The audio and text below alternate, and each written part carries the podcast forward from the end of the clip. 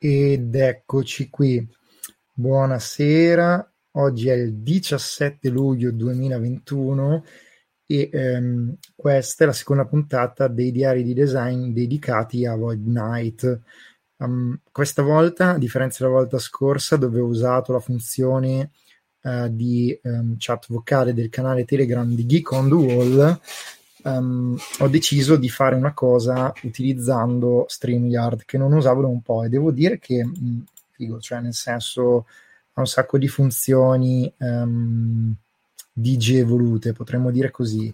Tra l'altro mi hanno segnalato diverse persone che um, non so, avrà fatto un casino con i permessi, i post non si eh, vedevano, per cui adesso, giusto per curiosità, vado a vedere se su Facebook sono effettivamente live così ci togliamo, diciamo, ogni dubbio.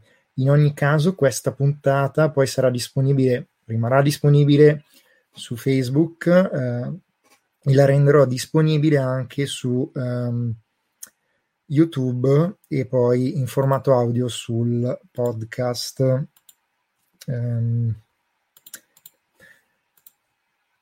Tra l'altro stasera sarà un po' più noiosa perché a differenza della volta scorsa dove era vabbè ho parlato tantissimo comunque io ma a differenza della volta scorsa dove interagivate di più con me stavolta purtroppo potrete inter- interagire soltanto dalla chat di Facebook. Uh, ovviamente io potrò leggere vi risponderò ma poi streamerò um, il file di testo che um, costituisce il gioco e eh, diciamo che faremo, um, cioè vedremo proprio di che cosa si compone il lavoro di... Um, sento un attimo se si sente, giusto per curiosità. Perfetto, si sente, siamo in diretta. Uh, bene, scusatemi, ma è la prima volta che faccio sta roba, quindi uh, giusto per sicurezza. Allora direi che um, cioè non voglio cincischiare più di tanto. Uh, guardo anche com'è la situazione. Ok. Si beve, cioè non vi sto a dire, sono un po' agitato. È la prima volta che faccio sta roba. E um, notizia bomba: da quando abbiamo parlato di Void Night l'ultima volta, non ho fatto un cazzo di conseguenza um, ci ritroveremo a lavorare su un file di testo che quasi non ho guardato. Poi in realtà qualcosina ho riguardato, ma mh, di fatto è come lo avevamo lasciato. Il bello della diretta. Tolgo ah, dal campo le cose brutte.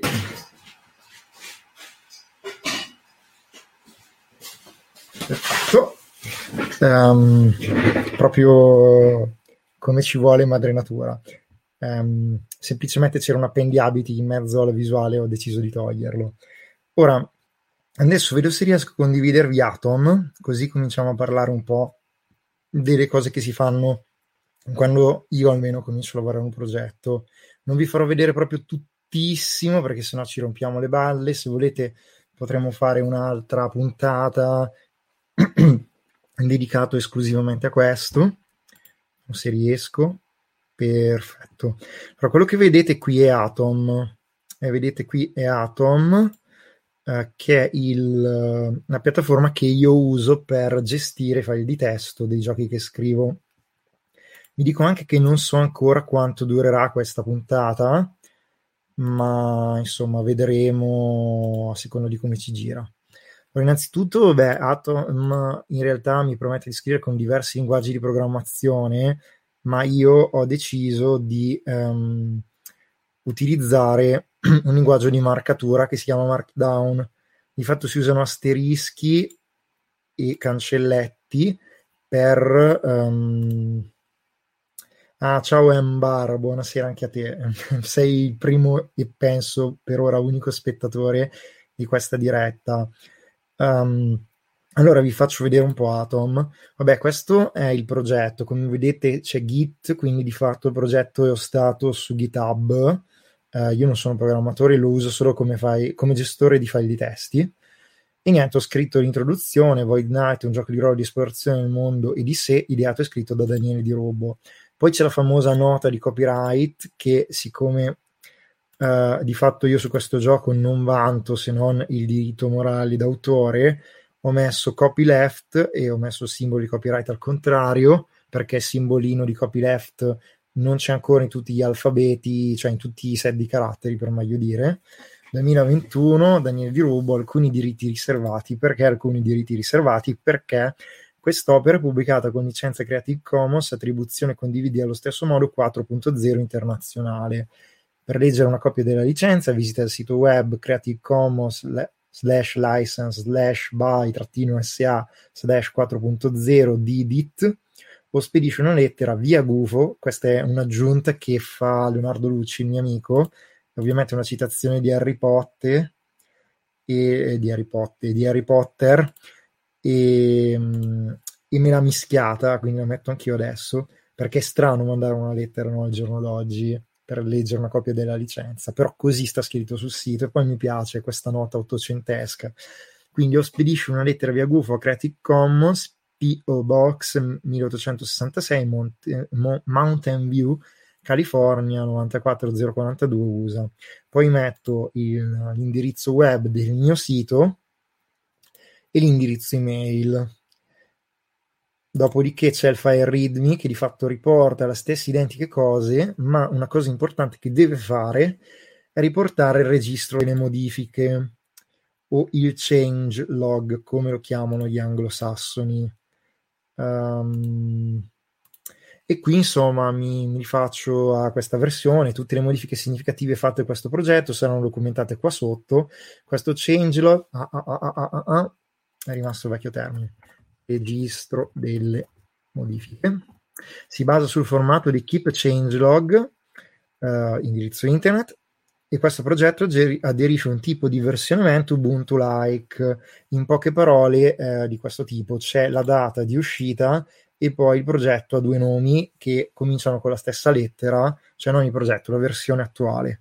Sotto invece sono elencate con dei, degli elenchi numerati che in Markdown si segnano con l'asterisco tutte le modifiche. È chiaro che la prima versione rilasciata avrà soltanto scritto prima versione pubblicata, per esempio. Come vedete qua in alto c'è un pallino azzurro, vuol dire che non ho ancora salvato, posso salvare. Vedete qui ehm, in marrone ci sono tutte le cose cambiate dall'ultima volta che ho aperto questo file. Vediamo se mi sta seguendo qualcuno. Ancora M-bar, credo. Um, invece tornando qui eh, su Void Night Ita MD vedete che insomma il file è tutto nuovo tant'è che lo segna in verde. Semplicemente però se guardate qui a lato unstage changes ho eliminato un vecchio file che si chiamava Night of the Void underscore ita e ne ho aggiunto uno che si chiama Void Night underscore ita. Um, in realtà è lo stesso file l'ho semplicemente rinominato ma lui lo gestisce così eh, ora, qui quindi vedete file marrone con tutte le modifiche, file verde perché è nuovo. Eh, teoricamente io cosa dovrei fare? Dovrei scrivere un messaggio di commit nel quale preparo il cambiamento che ho appena eseguito. Lo chiamerò nuovi inizi. Dovrebbe essere parlante, io sono pessimo questo vi- punto di vista, di solito non li faccio parlanti e poi dovrei fare commit to main. Ah, giusto, perché sono un pirla. Devo fare stage all, cioè metto qui tutti i file cambiati, nuovi inizi, commit to main. In questo modo praticamente l'archivio che c'è sul mio computer ha, come visto, ha registrato una modifica che si chiama nuovi inizi. Se ci vado sopra, me la fa vedere, mi fa vedere che cosa ho cambiato riga per riga. Ok? Uh, la posso chiudere a questo punto posso pusharla, cioè la mando sull'archivio online. Posso anche pusharne più di una assieme, ma per ordine, insomma, per evitare problemi, io di solito tendo a pusharle una alla volta. Push, cioè le mando sul server. Um, ok. Adesso vediamo un po' che cosa dobbiamo fare. Qui abbiamo la prima parte, scegli un nome, tiralo casualmente o inventane uno che fa parte della creazione del personaggio. C'è un elenco di 6 perché se vi ricordate questo gioco usa dei dadi da 6. C'è la parte dei sussurri del vuoto scritta, ci sono le ispirazioni che ho già aggiornato. Oddio, che ansia scrivere sta roba in diretta. e sarà divertente perché mi sento osservato, questa è la verità. Innanzitutto questo è The Vast in the Dark, che è il, lo scenario Oser al quale mi sono ispirato, lo faccio vedere dai. Come ambientazione, di fatto l'ambientazione è tratta tutta da qui, questa è la mia versione zin stampata in casa. Questo invece è la Moleskin, il quadernino, un cahier de voyage regalatomi da Damiano secoli fa, dove avevo gli appunti sul gioco, mm? scritti a mano.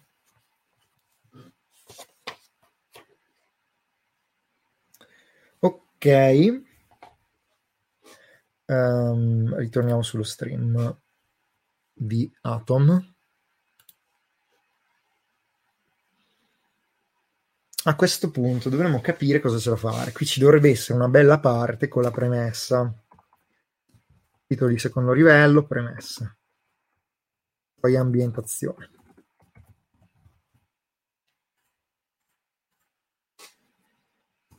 Ci dovrebbe essere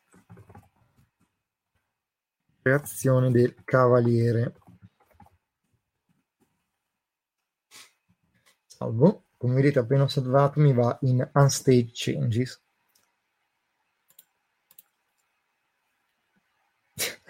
Embar dice che è interessante, mi fa piacere per lui. Uh, ovviamente io qui sto impostando la struttura logica del documento, no? Titolo di primo livello, che è il titolo del gioco, di secondo, di secondo, di secondo, nomi. C'è un errore, deve essere un titolo di terzo livello perlomeno. Ma sotto, sussurri del vuoto, per ora lo lasciamo di secondo livello, ma di sicuro probabilmente diventerà un titolo almeno di terzo livello.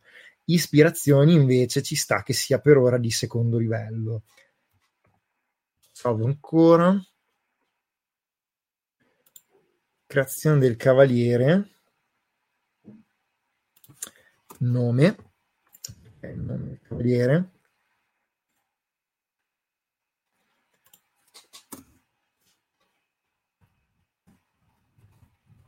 Descrizione. Ora, la descrizione vorrei o impostare um, in maniera completamente libera, cioè descrivi il tuo cavaliere, oppure mh, mm, vorrei impostarla uh, che si, sceglia, si scelgono delle impressioni, tipo Apocalypse World. Per ora andare della versione freeform, mm, per cui farei questa scelta. Non so se... Mh, mm, come dire, ehm, come voglio chiamare il GM in questo gioco? Non vorrei chiamarlo Game Master, lo vorrei chiamare tipo custode, quindi proviamo. Scrivi in poche parole. E buonanotte, non riesco a scrivere aspetto esteriore del tuo cavaliere al custode. Scrivi la sua armatura, di che colore sono i suoi occhi e le sue rune. Eh? Fatta la sua spada o qualunque altro tipo di arma Um, io non sono un fanatico, lo ammetto, di usare um, termini neutri nei giochi. Mm, per ora non è una mia priorità, preferisco che il regolamento mi scorra, poi dopo deciderò come comportarmi in questa maniera. Metti gli esempi, aggiungi poi fate come volete, dice sempre in bar. Uh, sì, Uh, però in realtà io, io, gli esempi io di solito li metto alla fine, quando sto creando questa versione voglio solo le procedure, perché poi è la prima volta che ci giocherò, non mi occorrono gli esempi, mi occorrono le procedure per ricordarmele io. Um, qualunque altro tipo di arma egli abbia. Notate che io prima dico la spada, perché io qui mi immagino che abbia una spada e quindi voglio dare questa suggestione ai giocatori e quindi scrivo la spada e poi però gli dico che fondamentalmente possono fare come cavolo vogliono qualunque altro dettaglio estetico tu reputi importante. Così. E qualunque dettaglio estetico tu reputi importante.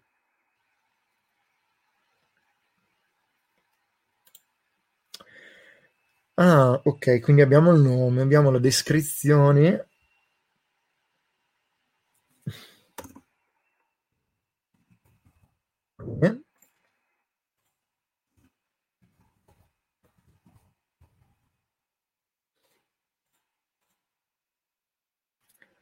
Inizia con tre rune incise sulla sua armatura.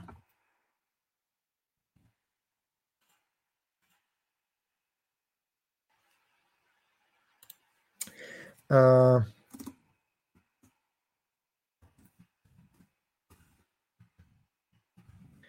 come capite, cioè, vedete, io ho messo in un punto, lui già mi capisce che è un, un, un, elenco numerato. Notate, qui sto sbagliando perché titolo di secondo, terzo, terzo, terzo livello.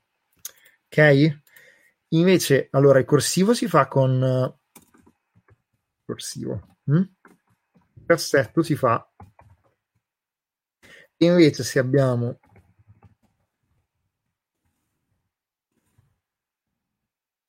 se avessi un esame di trattamento testi prenderei un voto molto del cavolo. Come vedete faccio un sacco di errori di battitura. Ora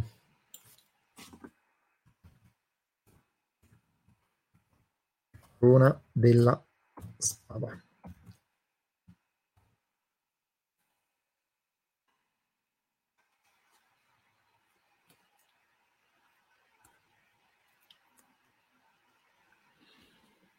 Inizia con tre rune incise sulla sua armatura. Disegna sulla scheda del cavaliere. Um,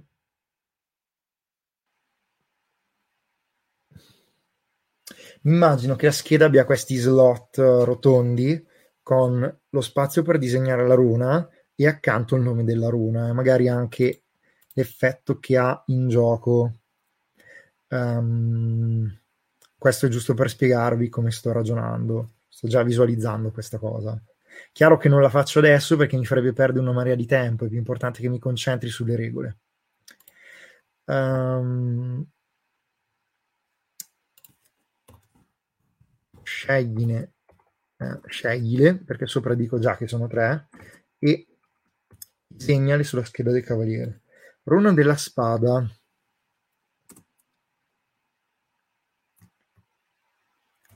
Questa runa simboleggia l'arma archetipica eh, no, tipica del tuo del cavaliere dai. Puoi avere anche un altro tipo di runa purché rispecchi il tipo di arma archetipica che hai scelto per il tuo cavaliere. Per esempio, se la tua arma è fascia, avrai una fascia. Ah, quasi quasi metto le maiuscole, poiché di fatto è un nome proprio. Sono fan della moltiplicazione delle maiuscole. Due.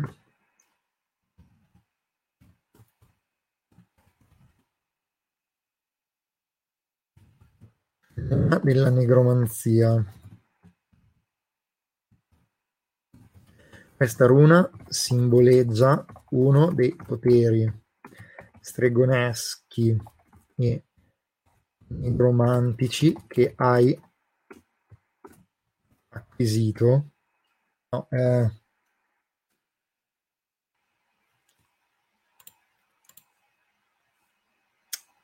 um, non che acquisito, stato infuso al momento della tua creazione come cavaliere del vuoto. Qui mi piacerebbe dare tipo la scelta um, di alcune rune uh, da poter, um, come dire, pescare all'inizio. Sarebbe idealmente carino farne 6, no? Vediamo cosa possiamo fare. Um, no.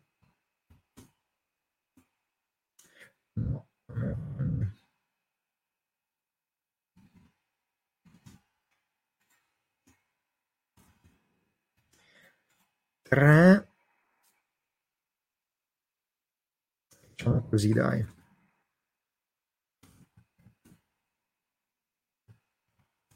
sto buttando completamente a caso, eh. Prona del fuoco.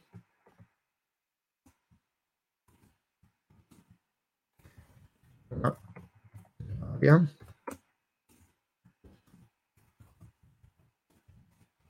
Runa della terra. Runa dell'acqua. Ora mi immagino che siano delle cose abbastanza freeform per ora, cioè non ti danno un effetto preciso, semplicemente tu le puoi portare in gioco um, quando ha senso.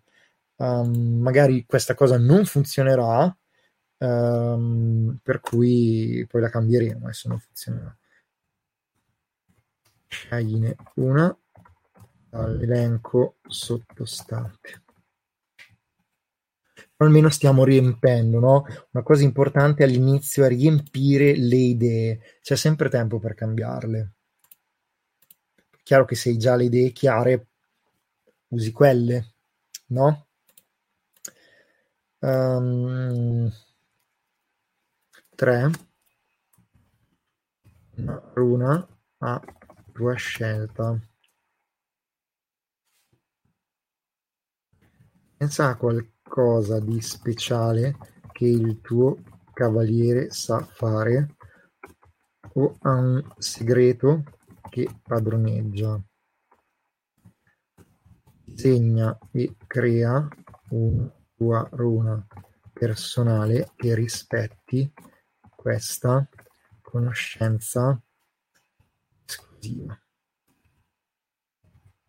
Immagino che sia un po' un jolly non ho ancora idea di che cosa potrebbe venire fuori. Mi piacerebbe provare a giocare, provando a vedere cosa tira fuori il giocatore che fa da playtester e poi eventualmente tornare a ridefinire questa parte.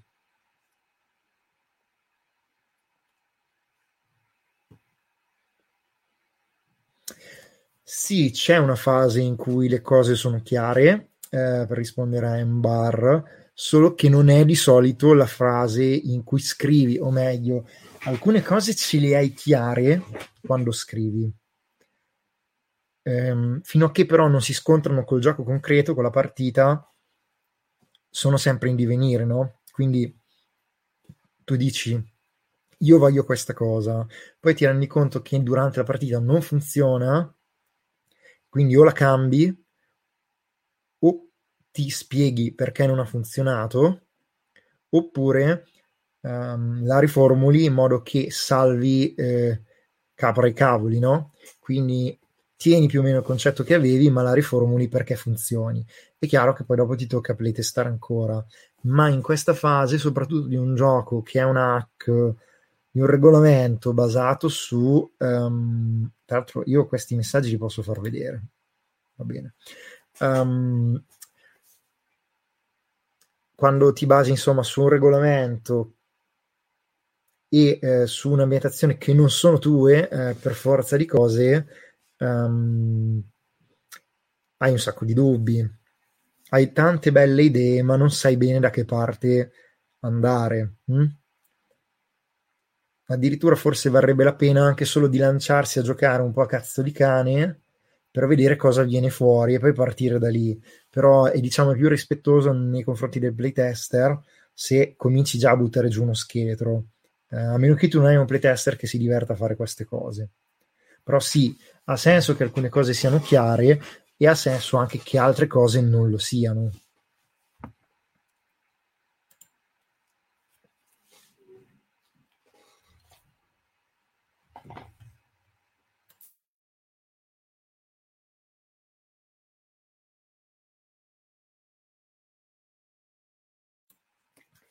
Allora, se riesco vi evito i miei starnuti perché l'aria condizionata anche ad agosto, non siamo ancora ad agosto, ma tanto per intenderci, mi fa starnutire.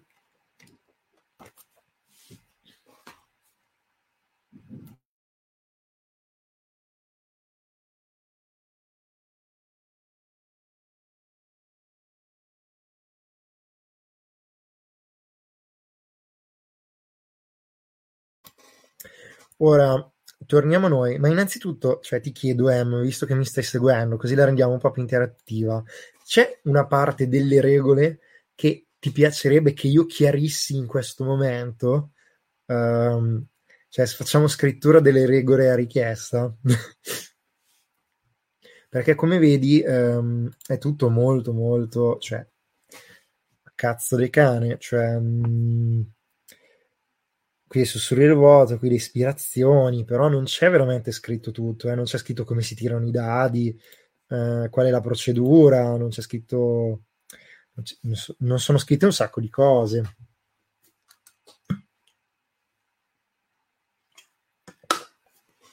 Allora, abbiamo una domanda. Void Knight nasce per Gnocco con... No, in realtà no, nasce perché io ho visto per caso Switch The Vasting Dark. L'ho letto, cioè l'ho comprato, l'ho letto e ho detto eh, non ci voglio giocare OSR, mi romperei le balle, voglio giocarci una cosa che è più nelle mie corde. Quindi ho cominciato a ideare e scrivere questo gioco. Um, tuttavia, tuttavia è chiaro che se riesco ad avere una bozza, magari lo porto anche a gnocco con. Uh, per il momento diciamo che non sto facendo programmi, però mi piacerebbe. Uh, tu dici, non su questo gioco mi sono collegato proprio per saperne di più. Allora, se vuoi saperne di più, ti consiglio di recuperare la puntata scorsa, la numero 1, 1.01 dei diari di design, dove spiego un po' tutto compresa l'ambientazione. Um, però già, cioè, se qui hai delle curiosità, io ripeto senza problemi. Scrivono insieme, guarda che non è male.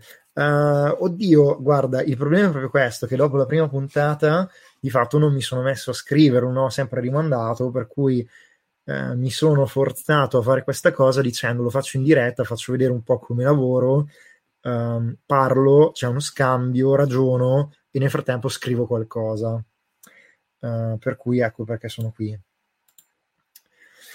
Mm, comunque se hai domande, considerazioni, qualunque cosa, io anzi forse mi fa bene vocalizzare questi pensieri, così ritorno un po' a bomba. Forse mm, no, andiamo avanti con la creazione del personaggio, però io credo che qui sia veramente finita per ora. Mm-hmm. Ho il nome, ho le la descrizione, ora ho le rune. Cioè, ho il nome, ho la descrizione delle rune e per ora ci siamo, magari qui. Magari metto il grassetto.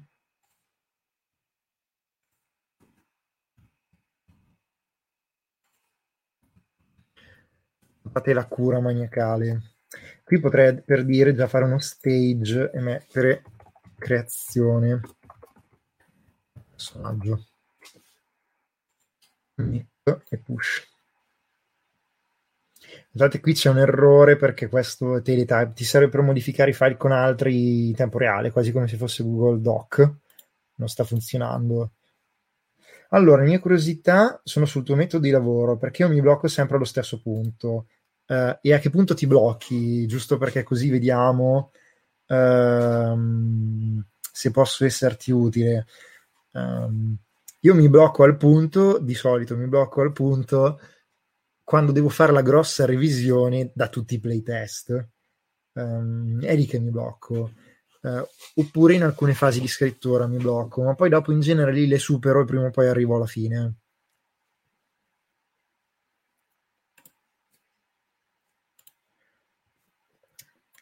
Adesso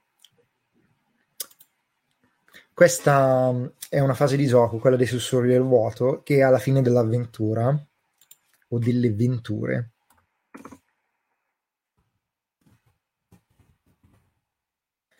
Venture. Sussurri dal vuoto. Alla fine di ogni ventura, il cavaliere del vuoto, notate che qui l'ho scritto maiuscolo, hm? Riceve dei sussurri dal vuoto, vale a dire delle voci su quello che sta accadendo altrove nel mondo. Dopo la prima sessione, il custode deve scrivere almeno due sussurri dal vuoto. Tra le sessioni, il custode deve assicurarsi di avere sempre da parte almeno due sussurri dal vuoto, pronti ad essere usati nel caso l'attuale ventura finisca durante la sessione. I sussurri dal vuoto sono spunti per venture future scritti, gli spunti, dal custode sotto forma di distico, vale a dire una coppia di versi. Non è necessario che i versi siano scritti in forma metrica rispettando la rima, ma se, ma se il custode vuole, può essere creativo. Quindi, l'F, custode,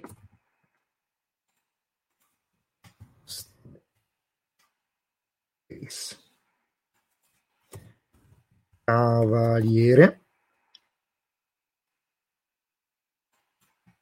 Cavaliere.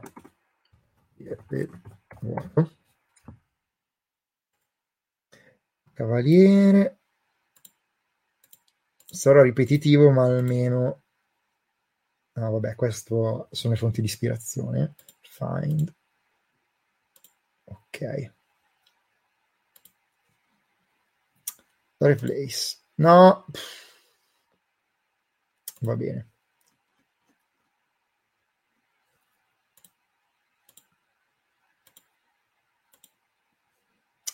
Um,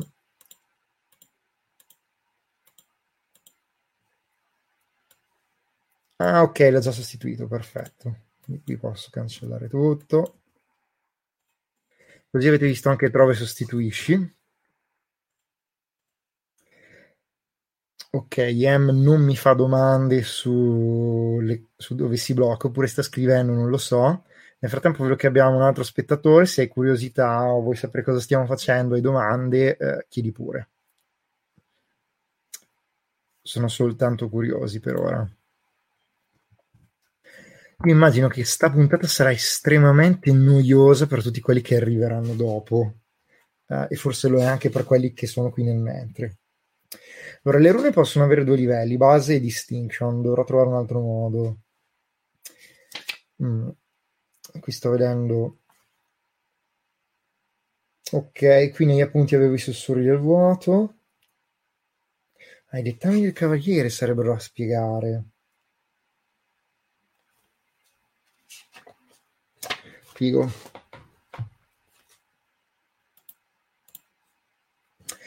Allora, leggiamo. Allora, quando inizio a domandarmi se la meccanica centrale, quella collegata all'intenzione principale per cui scrivo un gioco, che so ad esempio mi piacerebbe creare un gioco in cui voglio sapere come si comporterebbe il giocatore davanti a una certa situazione, cosa sceglierebbe farlo riflettere su questo, fila. Quindi quella collegata all'intenzione principale per cui scrivo il gioco, fila.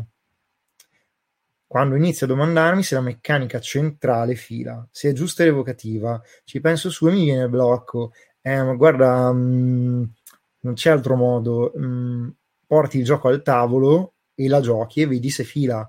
E se non fila non è un problema. La meccanica centrale, proprio per sua natura, può essere quella più soggetta a revisione. Quindi non ti devi spa- far spaventare da questa cosa.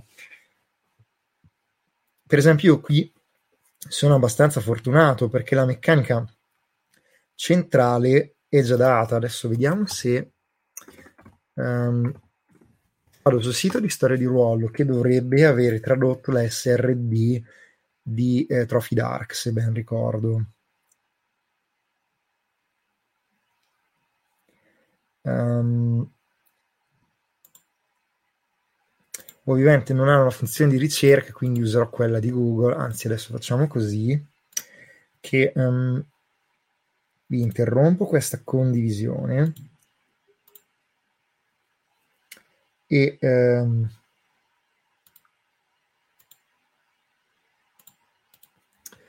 vedo se riesco. Ecco qui. Buona storia di ruolo.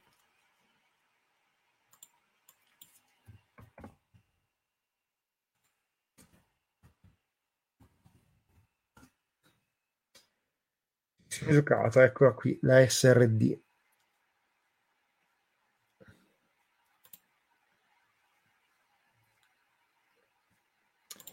Allora, ti ringrazio. Il muro di Walls of Concordia è bello, elegante ed evocativo, ad esempio. Ti ringrazio, mi fa molto piacere che la consideri così. Prima o poi torneremo anche lì.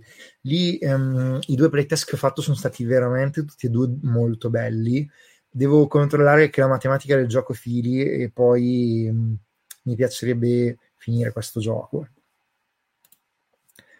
Allora, torniamo a noi. Vedete, questi sono i ragazzi di Storia di Ruolo che hanno tradotto Route ad Introfile SRD di Trophy Dark in italiano. Gli articoli di Edoardo Cremaschi, che tra l'altro è un amico, saluto. Va benissimo, accare fondamenti, giocare, competenze rituali rovina.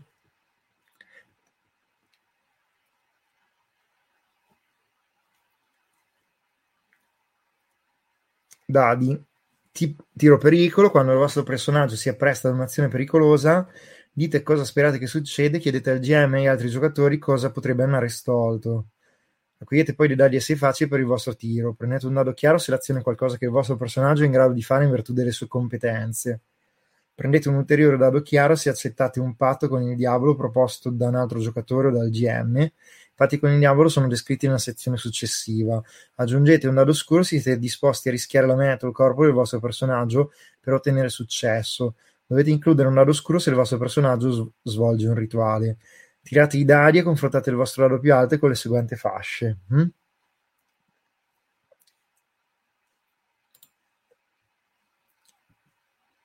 Dice che la meccanica del muro è molto bella e toccante. Ora, mm, di Wars of Concordia sul podcast Geek on the Air c'è l'intera partita che giocai con eh, Nicola Orbinati, se ben ricordo. E se volete vedere una partita completa di Wars of Concordia, vi, cioè ascoltare, vi consiglio di andare lì.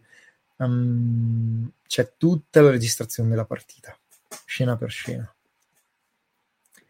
Mm, quindi io di fatto parto da qui in, in uh, Void Night. Poi tra l'altro, adesso interrompo qui la condivisione, ma mi piacerebbe farvi vedere finestre. Um, vediamo se riesco, perché ogni tanto non vede che cosa sto usando. Condividi. Ok. Questo è il manuale di Trophy Dark, la versione eh, provvisoria eh, l'ho preso in PDF. Vabbè, The Gauntlet. Questo è un gioco di esplorazione di questa giungla, um, questa foresta che uccide, fa impazzire i personaggi. Questa è la scheda. Quindi, come vedete, noi, cioè, loro qui hanno il nome, poi c'è l'occupation, ci sono tre skills e poi il background e i drive. Mm? E poi ci sono questi ritual e il punteggio di rovina, ruin. Le condition che sono tipo le ferite. Di fatto noi qui abbiamo il nome, abbiamo le rune, abbiamo i dettami e abbiamo, eh no, la negromanzia da noi è sotto le rune. E questo al posto di rune si chiama vuoto. Condizioni penso che le metteremo, ma non ho ancora deciso bene come. E poi sono, cioè qui ci sono tutti gli elenchi per generare casualmente. Sono in D66, quindi come vedete 1-1, 1-2, 1-3 e poi 2-1, 2-2, 2-3 e così via, no? Quindi in realtà sono 6x6, 36 dovrebbero essere le combinazioni. Su tutto rituali, ehm, e niente, poi c'è spiega come giocare, i, i, principi dei giocatori, come si tirano i dadi. Um, qui c'è il diagramma del tiro di pericolo, patto col diavolo, il tiro d'aiuto, il tiro per le competizioni tra giocatori, il tiro della rovina, il tiro di riduzione per ridurre la rovina, le condizioni, perdersi nella giungla, strumenti di sicurezza e poi c'è la guida del Dungeon Master qui ti spiega come creare un mistero, cioè um, incursione come la chiamano, e poi qui cominciano le incursioni, tutto il resto del manuale fino alla fine sono le incursioni. Ok? Credo che possa interrompere anche questa condivisione. Invece potrei farvi vedere un po' di The Vast in the Dark Adesso per chi vedrà, cioè per chi ascolterà il podcast, la roba sarà di un noioso che, che vabbè, cioè non lo ascolterà nessuno, però sempre meglio che ci sia piuttosto che non ci sia. Eh, datemi un secondo che recupero The Vast in Dark, perché non l'avevo aperto.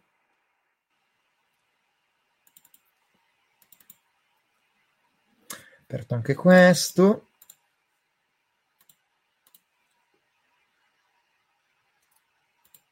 Ecco qui. Quindi qui invece questo mondo, come vedete, le features dell'ambientazione, nessuna luce, un mare di eh, deserti sabbiosi, pilastri titanici, ehm, rovine aliene, cibo e acqua, viaggiatori la società, la valuta in magnetite, il decadimento, l'harrowing, eh, i pericoli e i viaggiatori che sono i protagonisti. L'inventario, eh, esplorare le rovine, la scheda del personaggio, come creare la mappa, la scala locale e così via, no? Le rovine, questi sono i dungeon di fatto e qui ci sono le varie stanze che generi casualmente. Un gio- è un modulo SR, qui le regole per l'harrowing che ti consuma. Questi sono i mostri, cosiddetti crawl. Queste sono le fazioni, gli incontri e qui il manuale finisce.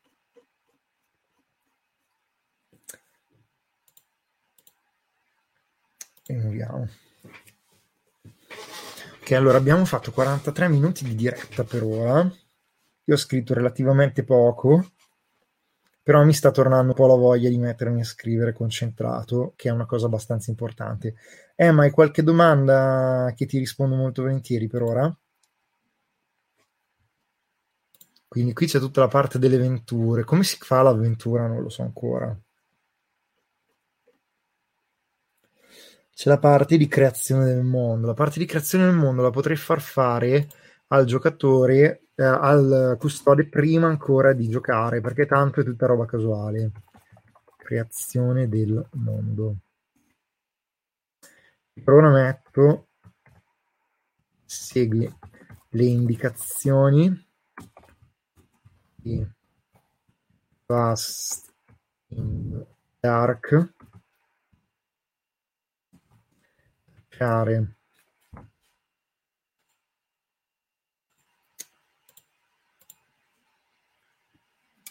Mi torna voglia così. La voglia di che cosa? Di, di scrivere giochi? Andiamo a vedere. Prima andiamo alla pagina.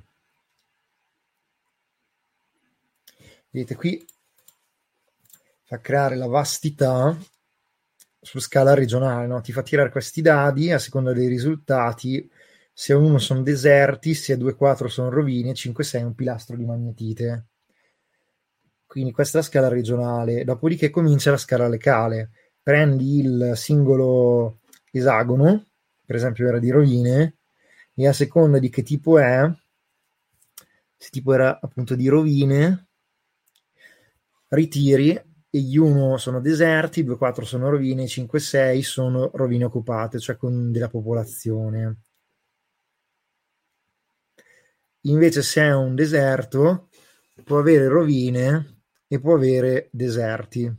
Ora una delle cose che io mi chiedo è se ha senso che io eh, crei ehm, una scala regionale e una locale. Ecco, una di queste domande bisogna farsela. Potrebbe non funzionare, però per ora io questa cosa la metto. Segui le indicazioni di Vassinar per creare una mappa su scala regionale e una su scala locale.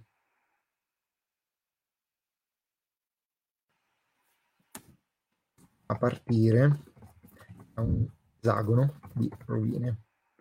Perché? Perché così ci saranno delle rovine abitate, verosimilmente. Vedete, questa parte non la sto riscrivendo, mi rifaccio lì perché è una procedura che io posso già seguire. Non ho bisogno di scriverla, posso seguire quella. Attualmente sto evitando di scrivere cose inutili su cui non sono ancora sicuro.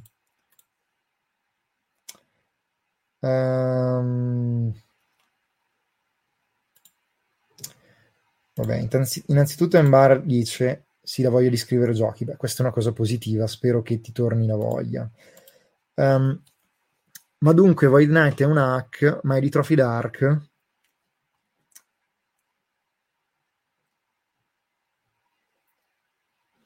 Adesso arriviamo alla tua domanda. Allora, prima questa domanda. Sì, Void Knight è un hack di Trophy Dark e di The Rust in the Dark. Quindi di fatto è un gioco a parte che usa due pezzi diversi. Um, però ovviamente come tutte le hack a un certo punto prendono vita propria e diventano diversi da dove sono um, partiti.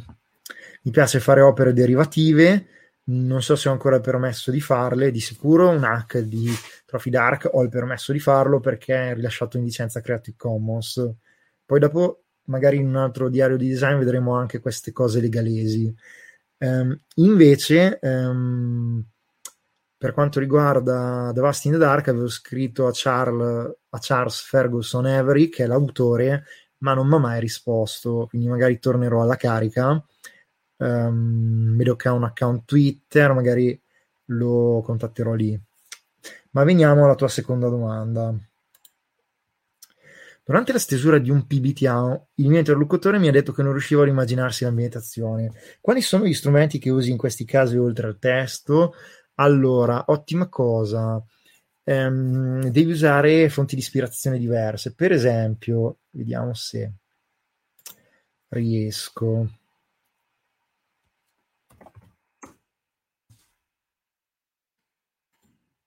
Facciamo questa carrellata assieme.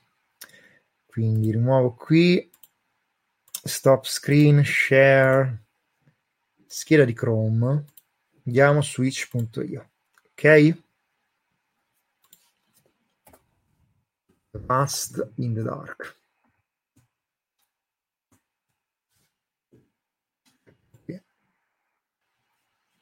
Questa è la pagina del progetto di The Vast in the Dark. Come vedi ci sono delle immagini poche, ma di ispirazione, sono molto di ispirazione, no?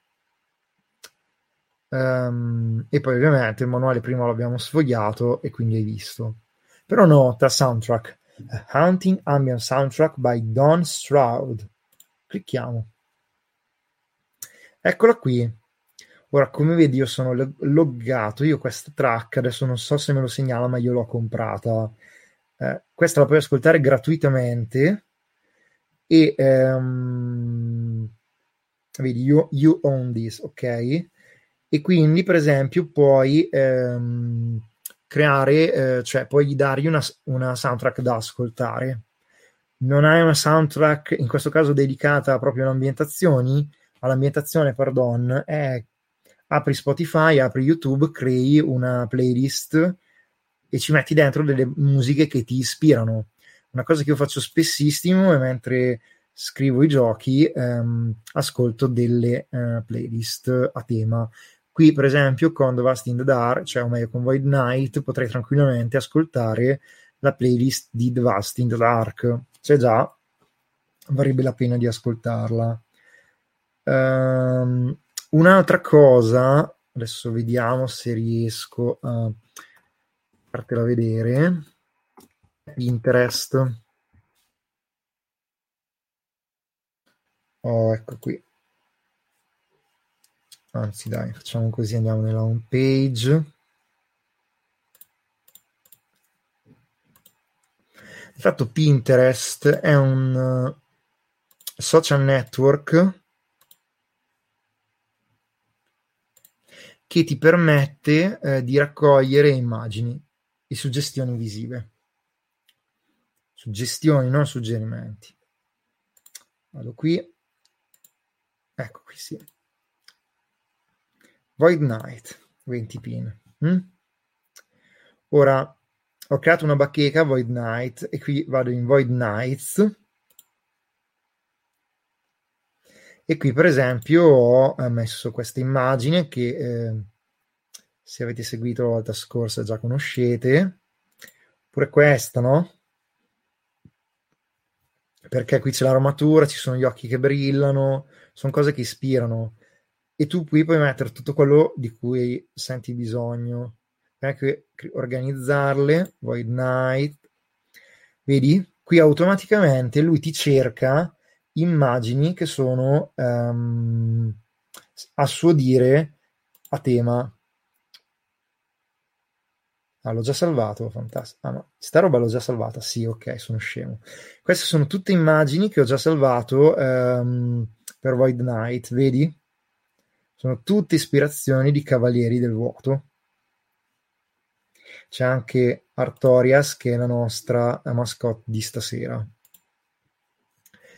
È chiaro che poi dopo, ah guarda, c'è proprio l'immagine che ho usato tra l'altro, che um, tra l'altro non l'ho accreditata, pardon, è di Raul Alves e la trovate su ArtStation. Um, ovviamente potete mettere anche architetture, io qui mi sono concentrato più che altro sui cavalieri, i protagonisti, perché sono la cosa più um, che dovrebbe andare a colpo d'occhio, no? E il color ti spinge a voler giocare uno di sti affari.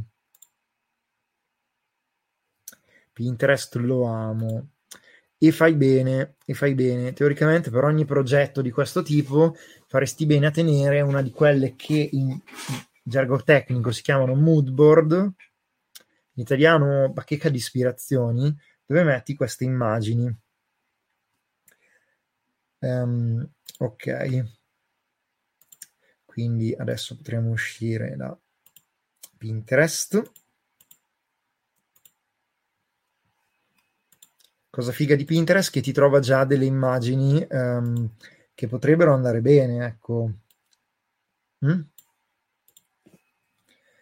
Um, non so se sia il caso di tornare a bomba su uh, Atom, direi di sì.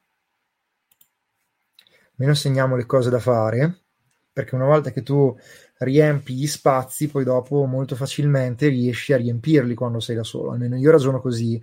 Cioè, a volte avere completamente vuoto non ti aiuta, ma avere una scaletta delle cose che devi scrivere ti aiuta. E in questo caso mettere i titoli è una di queste cose. Ora, ma io mi riferivo agli strumenti che usi quando crei il gioco per coinvolgere e trasportare il giocatore nel manuale di gioco. Grazie comunque per i due consigli Pinterest e playlist. Ehm, allora, questa, cioè io fondamentalmente ho la sventura di essere un amante della scrittura, della scrittura creativa, per cui quello che ti direi, che è nelle mie capacità, è scrivere brevi racconti, Ora ti faccio vedere una cosa che loro hanno fatto in Devastating Dark, che secondo me funziona molto bene per fare questo. Uh, ecco qui, condividi. Eravamo rimasti qui, no? Torniamo un attimo all'inizio.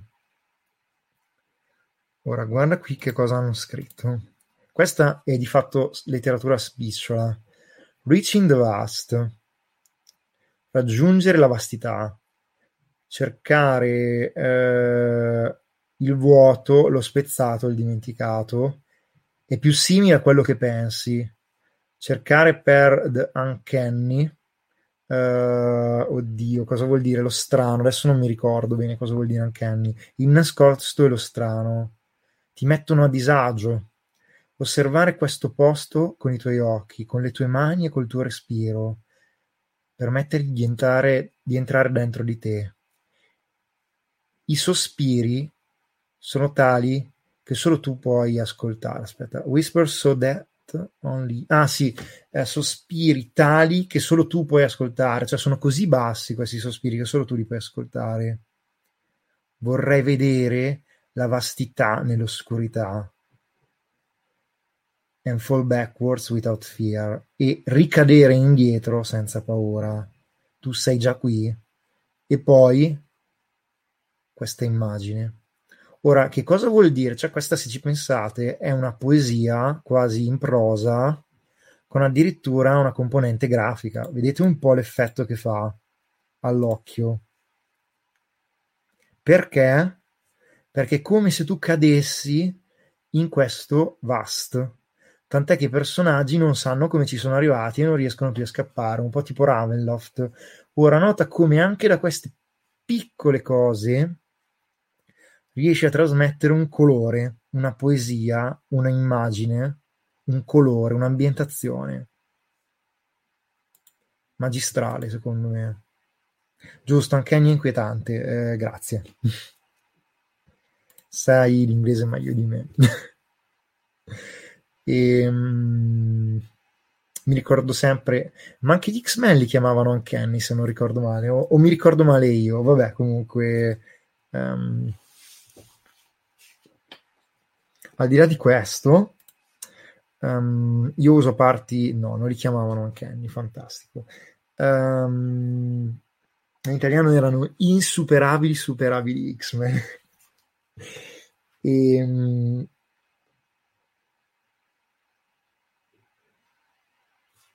andiamo avanti con i titoli? Sì, dai. Sto Fantastico, tra l'altro mi arrivano notifiche da GitHub perché sto usando ancora la vecchia password e penso che sia deprecato questo accesso, dovrò capire come fare ad accedere a GitHub senza che mi deprechi più. Um, ma questo è materiale un'altra, per un'altra puntata. Ora non fatevi inquietare. Um, ho detto inquietare. Sì, non fatevi insomma mettere in soggezione al fatto che io stia usando Atom. Voi potete usare qualunque cosa per scrivere. Io uso l'Atom perché mi trovo bene. Dopo ho un file di testo che posso portare automaticamente con stili logici ad altri formati. Ma la cosa più importante è che voi scriviate, usate Word, LibreOffice, Google Drive, quello che volete, ma scrivete. Torniamo ad Atom.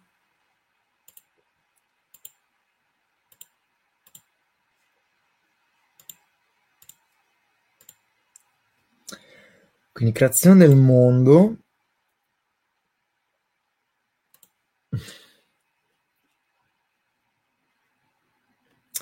Qui ci vorrebbe iscrizione rune.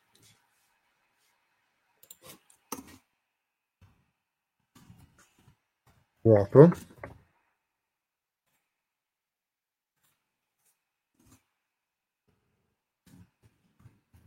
Codice del Cavaliere del Vuoto. Dettami. Mm. Sono tutte cose che devo riempire.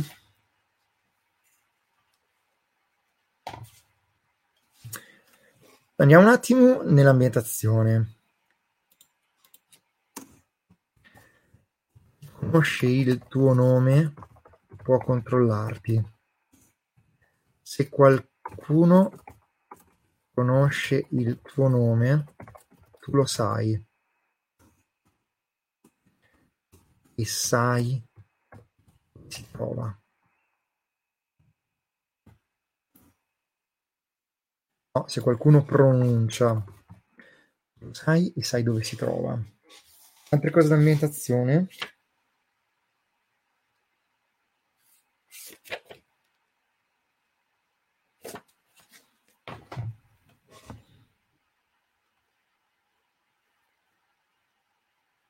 Dettami obbedisci chi ti comanda indicando il tuo vero.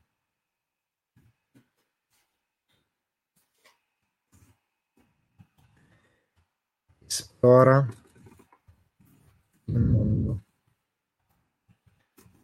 Dai ai luoghi e alle persone un nome.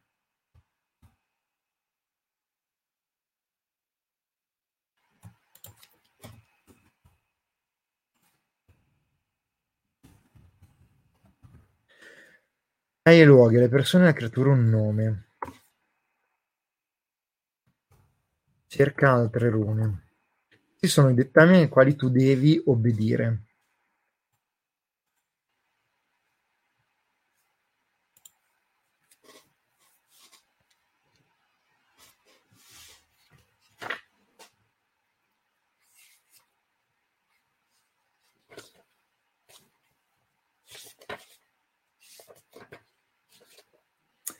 Mm.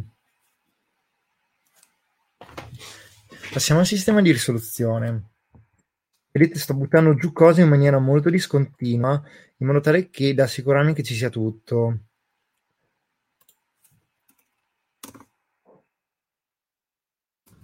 Sistema di risoluzione. Dado base.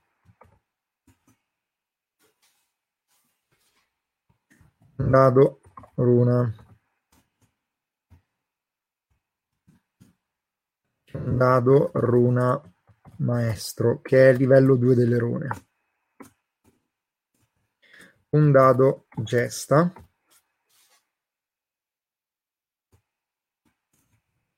Un dado vuoto. In totale puoi tirare al massimo 4-5 dadi.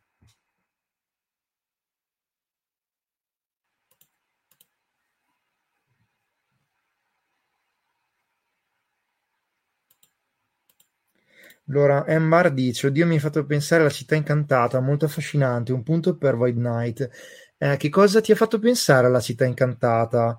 Ehm, perché io la città incantata non ho presente né cosa sia né di chi sia. Mi viene il dubbio che sia di Miyazaki, ma non vorrei dire una stupidaggine, sono molto ignorante a riguardo. Cosa ti ha fatto pensare alla città incantata? E l'altra cosa è come ti serve una scaletta per procedere? Ti serve subito un indice nel doc iniziale? Ottimo. Allora, ehm, adesso ci arrivo.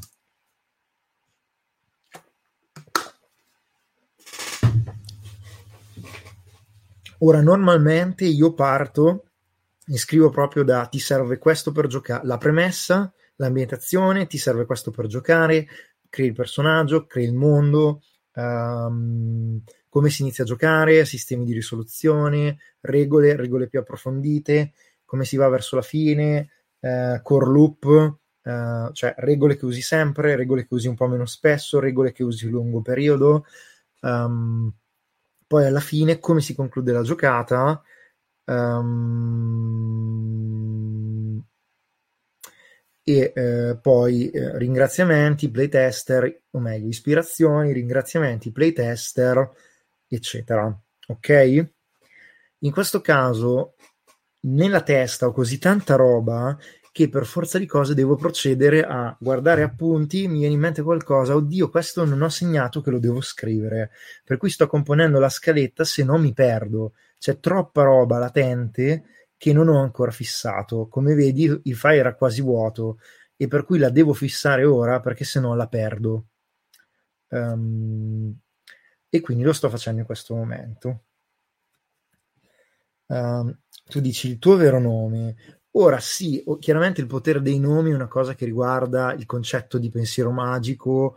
Eh, James Fraser l'ha studiato nel suo ramo d'oro, penso anche altri, altri antropologi, altri studiosi di storia del misticismo, delle religioni. Penso all'importanza dei me ehm, nel tempio sumero, no? mi pare che sia il tempio sumero, non vorrei dire delle sciocchezze, adesso controllo, eh? Sumerian Names.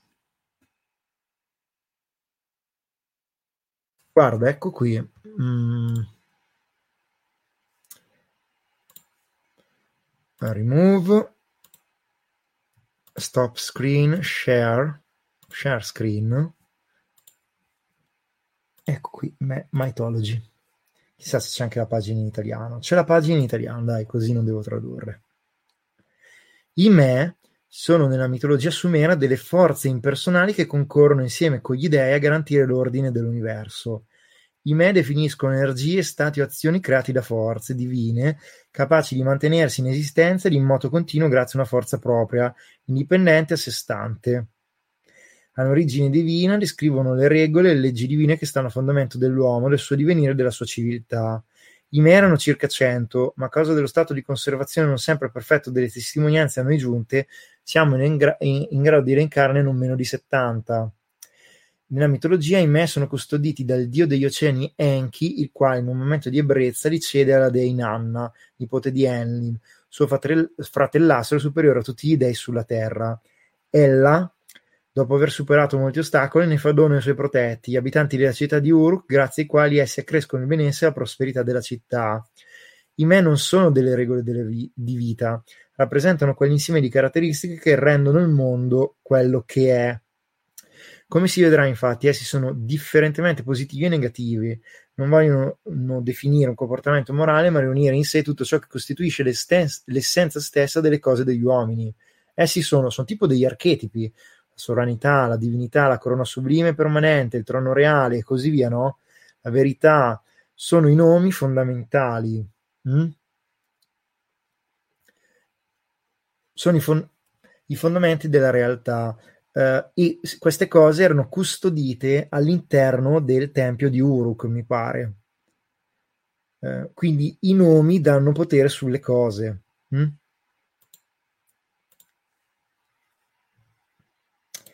Embar dice: Guardati la città incantata perché mi si è accesa la lampadina e già mi affascinava come discorso. E vabbè, come sento ne sai più di me, è bello comunque.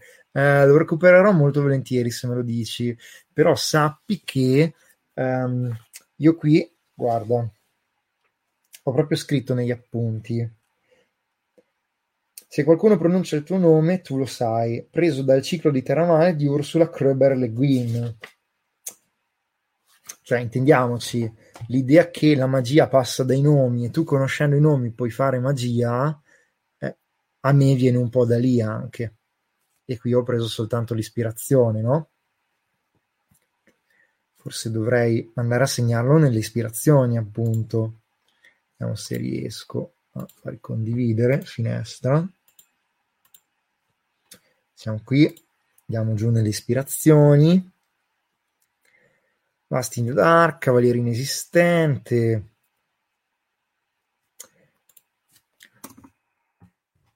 Ciclo di Terra Mare. Ursula Robert in è il concetto di nomi. Questo di fatto è il dado come lo prendo io, no? Ehm, adesso vi faccio fare un po' di gincana.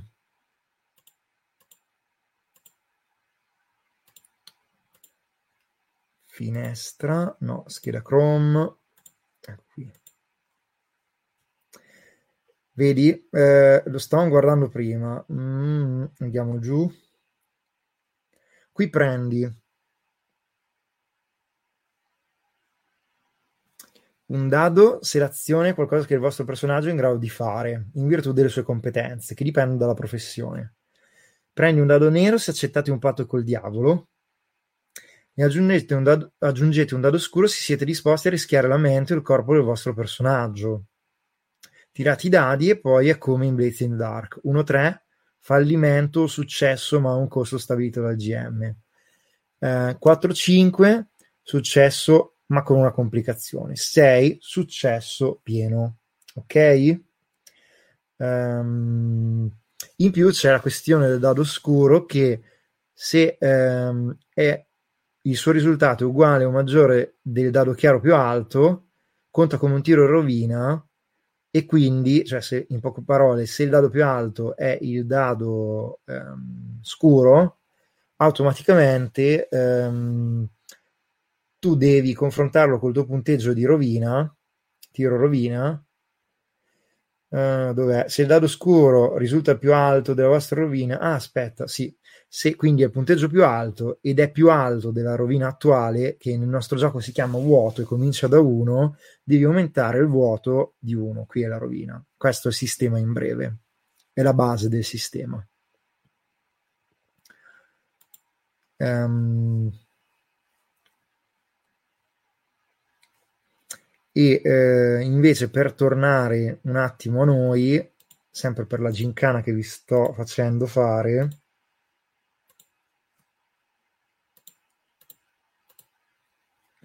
noi abbiamo un dado di base, qui si tira sempre. Eh, mi pare che in Trophy Dark se arrivi ad avere zero dadi, tiri due dadi e, pieni, e prendi il più basso, un po' come in Blazing Dark.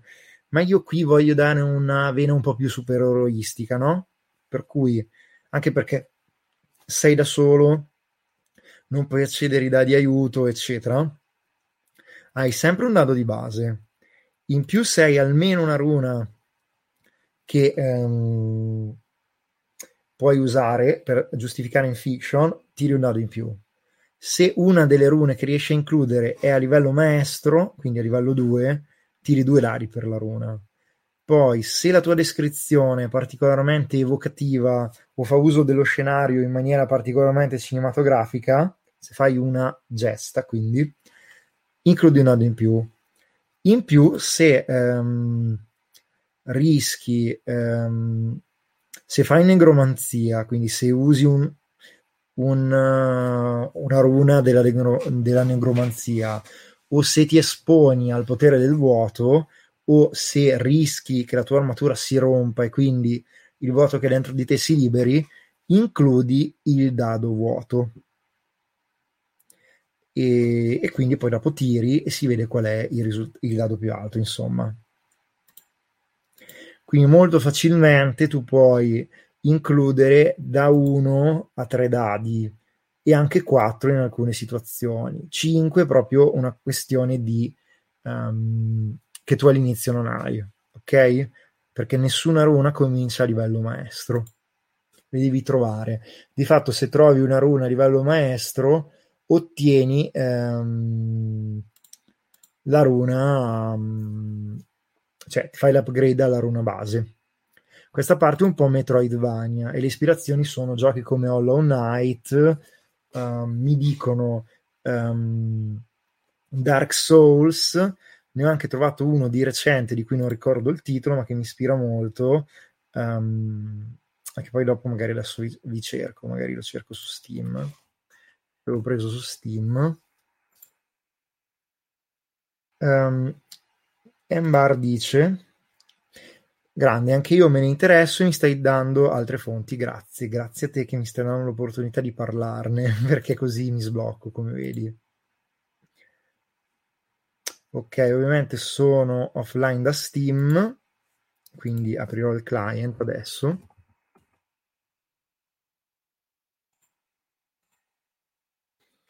E, ehm, e, ti dirò come si chiama sto gioco che ho visto e mi ispira molto eh, queste vibes che poi tra l'altro qui come vedi ho messo una cavaliere inesistente, Circle of Fence, Warcraft 3, Dragonlance, Ravenloft.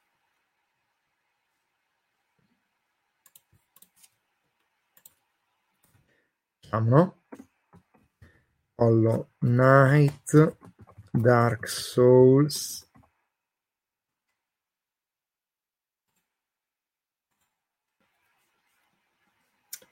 E sto gioco che si chiama se mi fa la grazia di partire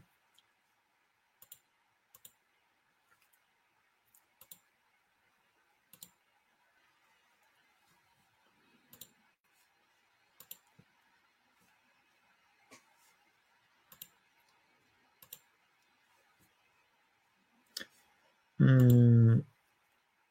È tutto lento stasera, ma ce lo teniamo così. Sto anche streamando in diretta, per cui... Allora, è un'ora e 15 che sto blaterando. Direi che mm, tra un po' io andrei verso la chiusura perché mm, sono, cioè, mi sono sbloccato abbastanza, però sono meno produttivo di quello che vorrei. D'altronde non vorrei fare una puntata eh, un po' vuota, diciamo, di questi diari di design. Steam ancora non si muove, ma va bene così. Buon per lui.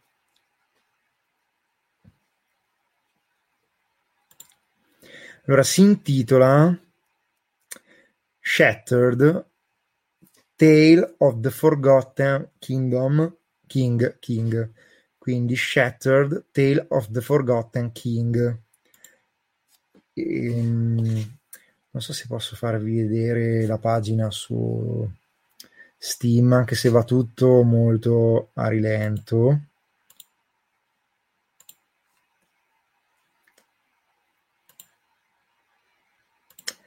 Eh, adesso vedo di condividervela.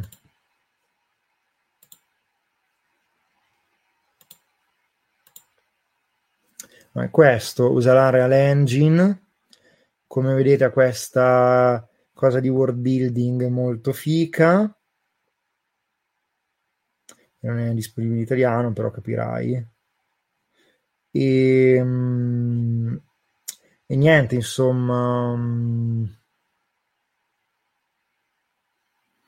adesso chissà se posso farvi vedere questa roba Beh, comunque ha una grafica molto fica che, che mi ispira, cioè una specie di Metroidvania barra Soul-like um, che proprio mi ispira tantissimo a livello estetico, mi ha ricordato tantissimo White Knight. Qui chiaramente gli scenari sono molto più fichi, ma cioè, non, interrompiamo la condivisione. Um, Vediamo cosa dice. A sua volta Trophy Dark si ispira a Cthulhu o no? Col dado nero interno. Come funziona la soluzione dei conflitti in uh, Void Knight? È one shot uh, Void Knight? Rispondo a tutto. Allora, sì, Trophy Dark è un hack di Cthulhu Dark, tant'è che è anche scritto. Um, vediamo se riesco a far vedere questa parte. Eh sì, ce l'ho. Arrivo, eh. Share.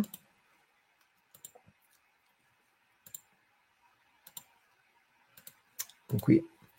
Allora, come vedete, Trophy Dark Trademarks Trophy is adapted from To Dark with permission of Graham Walmsley. Quindi Trophy adattato da Cthulhu Dark col permesso di Graham Walmsley. Eh, Trophy è anche basato su Blazing Dark, eh, prodotto da One Seven Design, sviluppato e scritto da John Harper e eh, rilasciato con licenza Creative Commons attribuzione Unported 3.0. Ok? Quindi è tutto riportato, tant'è che poi dopo tu nel tuo gioco, cioè io nel mio, devo riportare anche queste edizioni. Um, c'è proprio una nota che riporta che mi sono basato su um, Trophy Dark.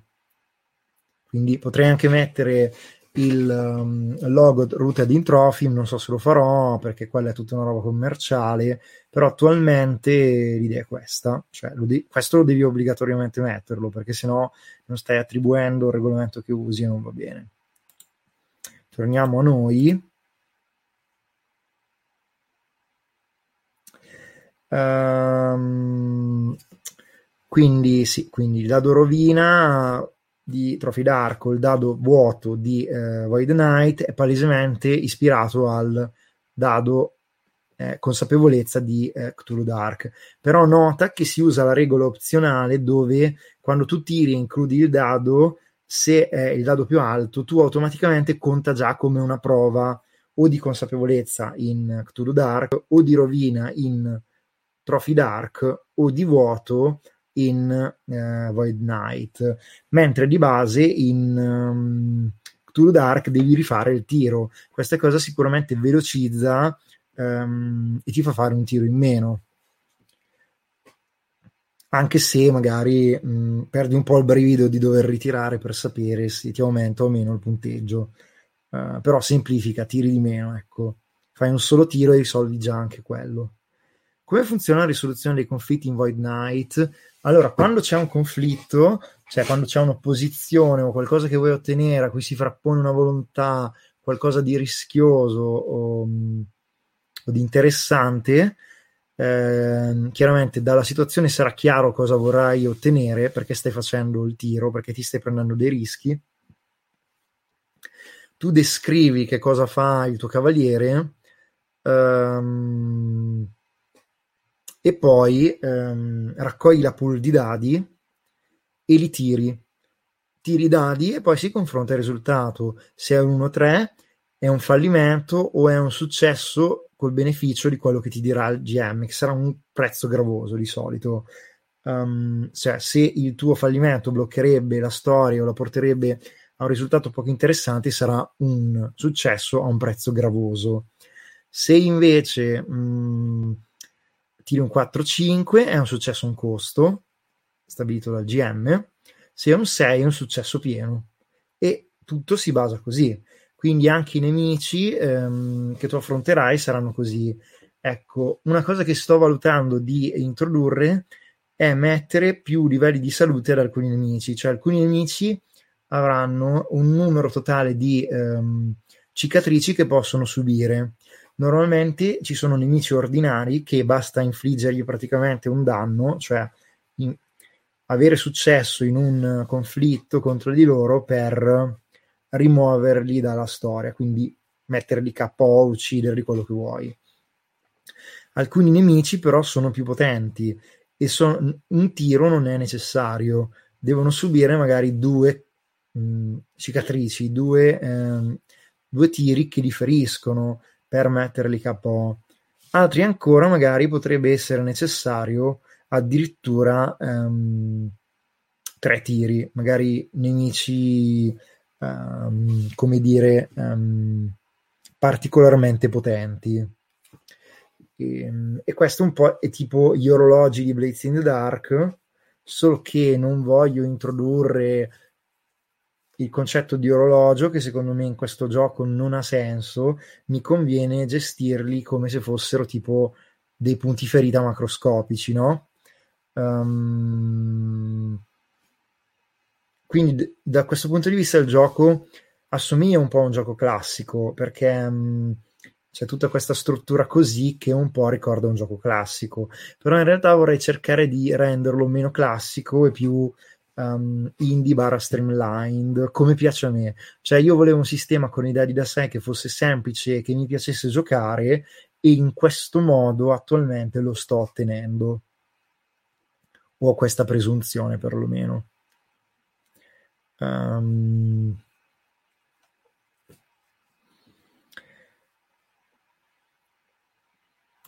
ok, quindi qui chiudo. Mm ho risposto anche a queste tue domande. Vedo che siamo a un'ora e 24, direi che l'ultimo giro ce lo facciamo se hai altre domande, se no chiudiamo tra qualche minuto, insomma.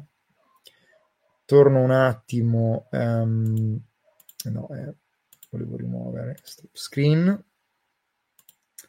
share, finestra, condividi. Ok, siamo di nuovo qui. Salvo. Um, Chattered. Come, oddio, com'è che si chiamava? Sono pessimo. Tale of the, For- Tale of the Forgotten King. Tale of Forgotten King. Sono le ispirazioni.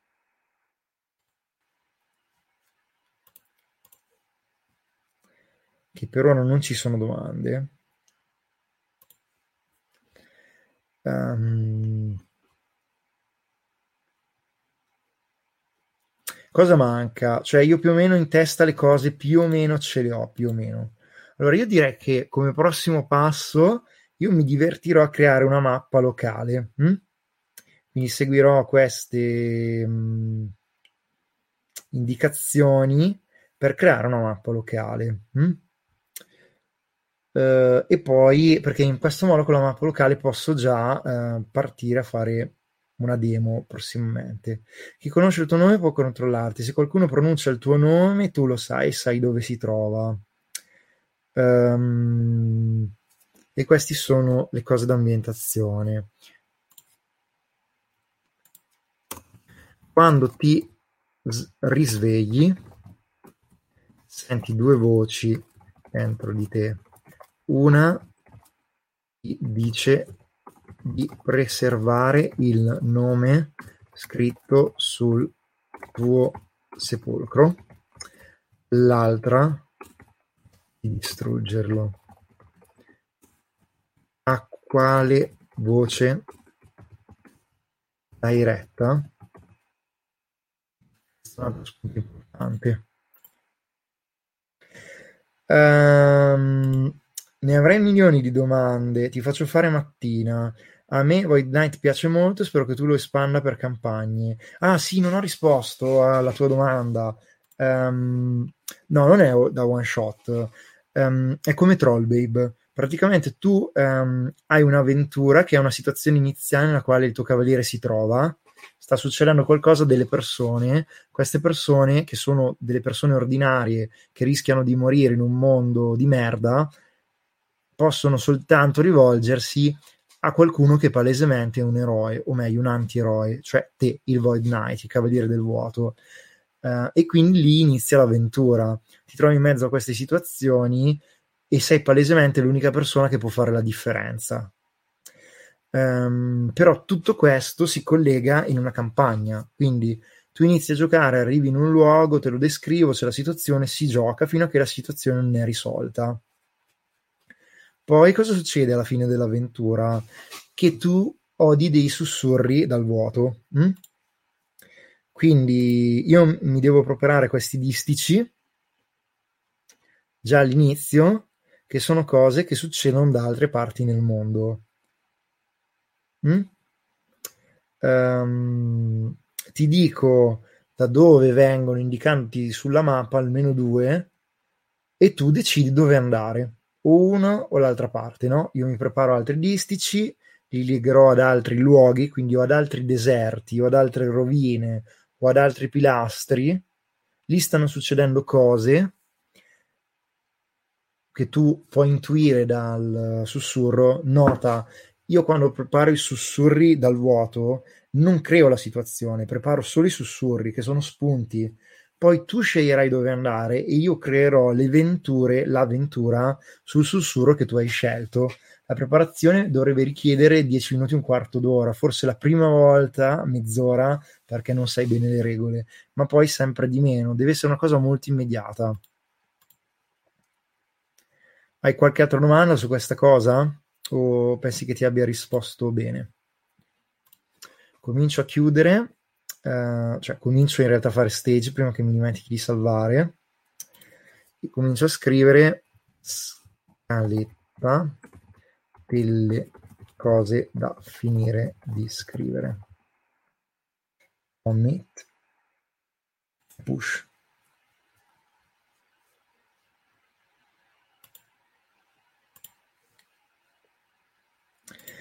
Per ora M non mi sta scrivendo niente sono gli ultimi secondi che ti do se hai bisogno di qualche altro chiarimento.